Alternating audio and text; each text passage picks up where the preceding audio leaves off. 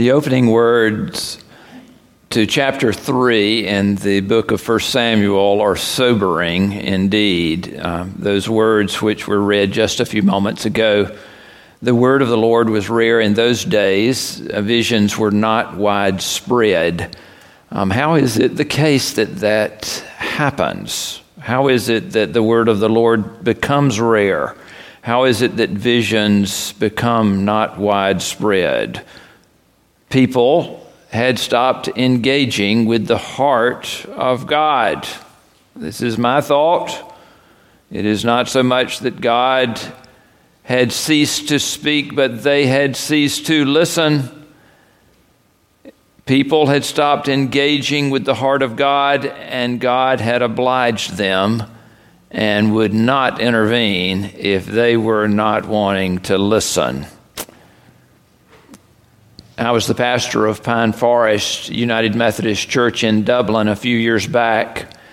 And while I was there, an older member of the congregation said that she wanted to have some type of hearing assistance in order that she could listen to the service better. We contracted with someone outside of the community to come in and to install really a state of the art system so that those who were hard of hearing could wear a device and be able to listen more comfortably to the worship service. When the men that came to make the installation crawled up into the organ chamber where the speakers of the organ were kept, they came down and they said to me, We have found a transmitter. I said, Well, that's interesting. Just take it out. They said, No, this is even more interesting than you think. This transmitter is just about 40 years old and it is still transmitting. None of us knew that it was there. It was a hearing assistance device that had been plugged in for 40 years, sending out its message every time the sound system in the sanctuary was on and nobody was getting the message. Oh, what an illustration of our life that we might have rep- that we might have misplaced our connections not because the message was not going out but because we were no longer listening listening is a crucial aspect to setting the Word of God in motion and making it alive in our day and age. Granted, we are surrounded by noise and distractions. It may be that you live near a construction site, or it may be that you are near a manufacturer, both of these producing all kinds of noise. It may be that you live near a highway where people race down the road. I have a neighbor who has a Harley Davidson. When he cranks that thing up, we all know that he's about to head to town. It may be that you flip on the TV in the morning and leave it on 90% of the day. It may be that when you get into your car, it is never that you are driving anywhere without the radio being on. It may be that you are one of these persons that walks and talks on your cell phone device and can actually make it from one location to the next without getting run over. It may be that you love the distractions of the world and that you find yourself so entertained. It may be that you have this hectic pace to life. It may be that it is not so audible to you physically, but that there is this hectic pace to life that keeps its cacophony working within your spirit, and you're no longer able to hear what God is speaking to you. It may be that your circumstances have become so weighty upon your mind. Some event has happened with you. Several events may have happened that have caused such a distraction that no longer are you listening toward God. God's comforting voice, God's peace, or God's call upon your life to be His servant in some new way. I was at my Uncle Jack's funeral just a couple of weeks ago. My Uncle Jack was a Methodist preacher. He lived out his retired days in Dublin, Georgia. In fact, he was so well known in that community, we used to smile and say, Oh, he's the bishop of Laurens County. What a man he was. I was talking with one of the ministers that had gathered for the funeral. There were many that were there that had connections with him. But this young man that I spoke to, we were standing down in the, the belly of the church in a back hallway. And he said, he said, let me tell you, let me tell you, he said, and then he moved about five feet away from me to stand at another place in that hallway. And he said, I was standing right here. I, he said, not just in this general vicinity. I was standing in this very spot, on this very ground on which I am now standing. He said, when I was a senior in high school, and he said, Jack Key spoke to me in this hallway at this very spot and said, Could it be that God is calling you to preach? He said, That's all he said. He said, I thought it was the most absurd thing I had ever heard in my life. Absolutely ridiculous. I put it out of my mind, he said. But come two years later, God worked its way into my heart once again. And here I stand as a testament to the fact, he said, of someone reaching out to me for the sake of God. This is not an illustration of how people make it into ordination, nor is it a calling on you that this is what God intends for you to do. But what I am wanting to say to you is without our listening, without the openness of our hearts, how is God going to say anything to us at all about what He might expect for us to do with our lives? You remember how Jesus, so engaged with His disciples, had spent His life sharing with them the secrets of the kingdom of heaven come to earth. And there they were just before Jesus' arrest in the Garden of Gethsemane. And Jesus said, Could you keep watch with me here as I go to pray? And they were so overwhelmed by their sleepiness that off they drifted. And when he came back, and again and again, he found them sleeping, not paying attention, but very much asleep because they were not feeling the urgency of what was happening in Jesus' life. They could not sense this. If they had known what was about to happen, not a single one of them would have been asleep. They would, it would have been impossible for them to fall asleep. But because they were not aware, they were so lethargic to make it impossible for them to get the message of what was impending. Here in this story that is told so much in our Sunday schools, children hang on these words. It's a fascinating story. Hannah comes to the temple and she is pouring her emotions out before God. She is weeping there. She's making a spectacle of herself when Eli, this keeper of the temple, sees her and scolds her for the spectacle of who she is at that time, thinking that surely she must be drunk.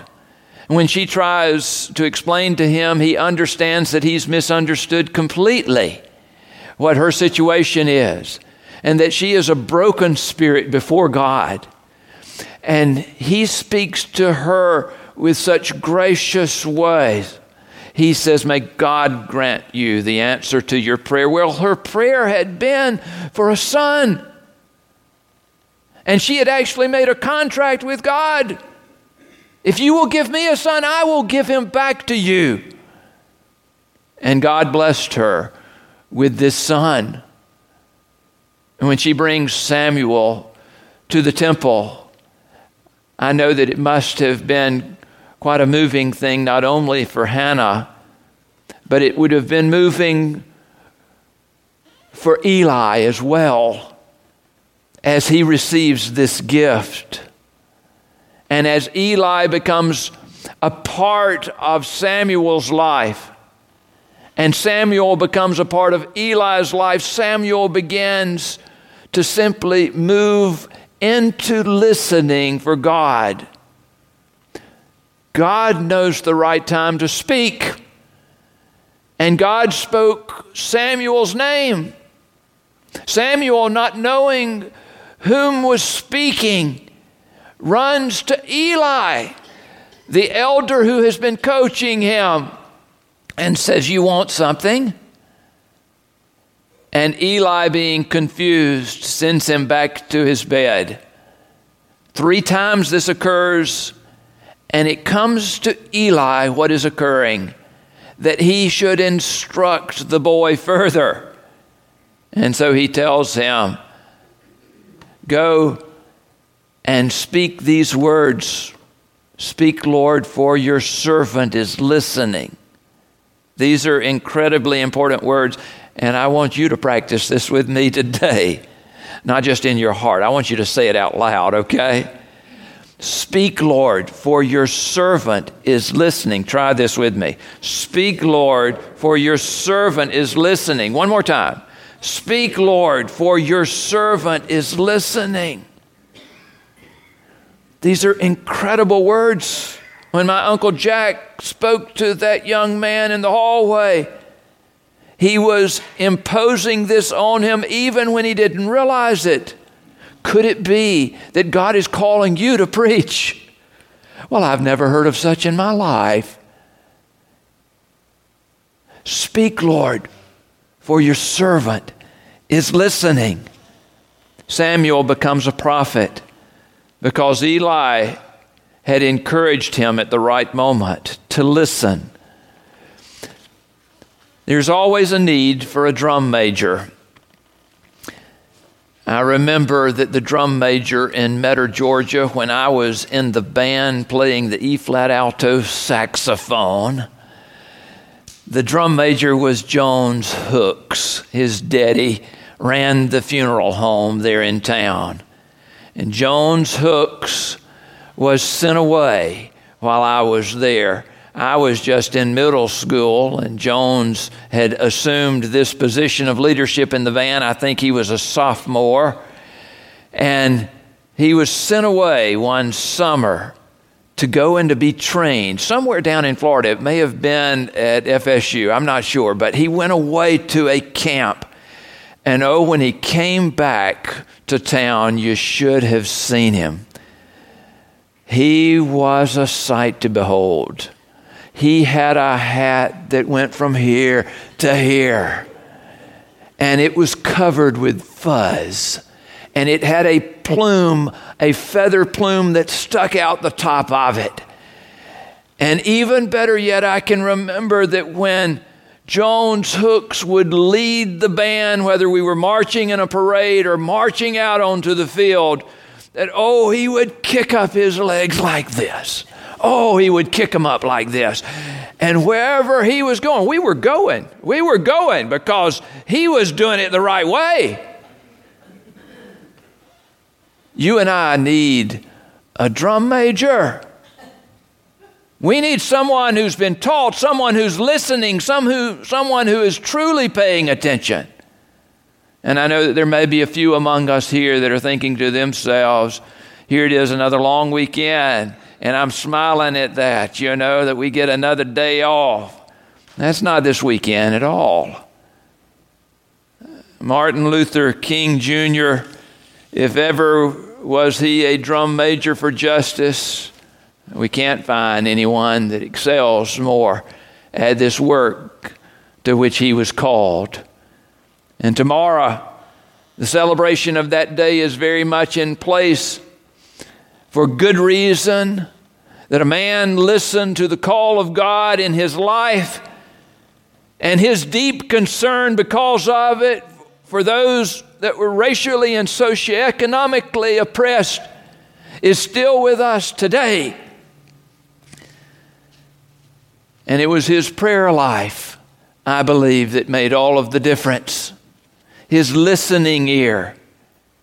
There's a book written by Lewis Baldwin that is entitled Never to Leave Us Alone The Prayer Life of Martin Luther King Jr., in which he talks about not so much how great an orator this man was, but how this person of God, this preacher, this listener, came to God in prayer. In 1956, when this church, when Pittman Park was being formed, when it was in its infancy, Martin Luther King Jr. was over in Montgomery, Alabama, dealing with the bus boycotts in order to make things equitable there that were very out of balance. And there, he received phone calls of threats upon his life and the life of his family. People would just simply begin a statement toward him with expletives usually, and they would say, I'm gonna kill you. Just get ready. It happened that Martin Luther King Jr. received enough of those calls to where he began to realize that this may well happen. And it was in the wee hours of the morning that he made his way from a bedroom to the kitchen table, where he sat down and prayerfully gave his heart to God again, as he did every day. But as he was thinking on these matters and worried over these matters for himself and his family, God spoke this truth to him that you pick up on in those later years. Stand up for righteousness. Stand up for truth, God said to him. God will be at your side. So I'm asking, how is our listening? how is our listening going on? What are we hearing that God might be saying to us today? How is it that God is putting a call on our life? How is it that the word of the Lord might be present for us? Would we even know if things of injustice are occurring within our nation and within the world, are we conscious of things that are spoken and things that are done? Are we conscious? Are our ears open? Oh, we might reduce the noise and listening. We might find God by choosing to center ourselves on Him. Let it not be said of this day and age, the word of the Lord was rare in those days. God needs us to listen. Listen.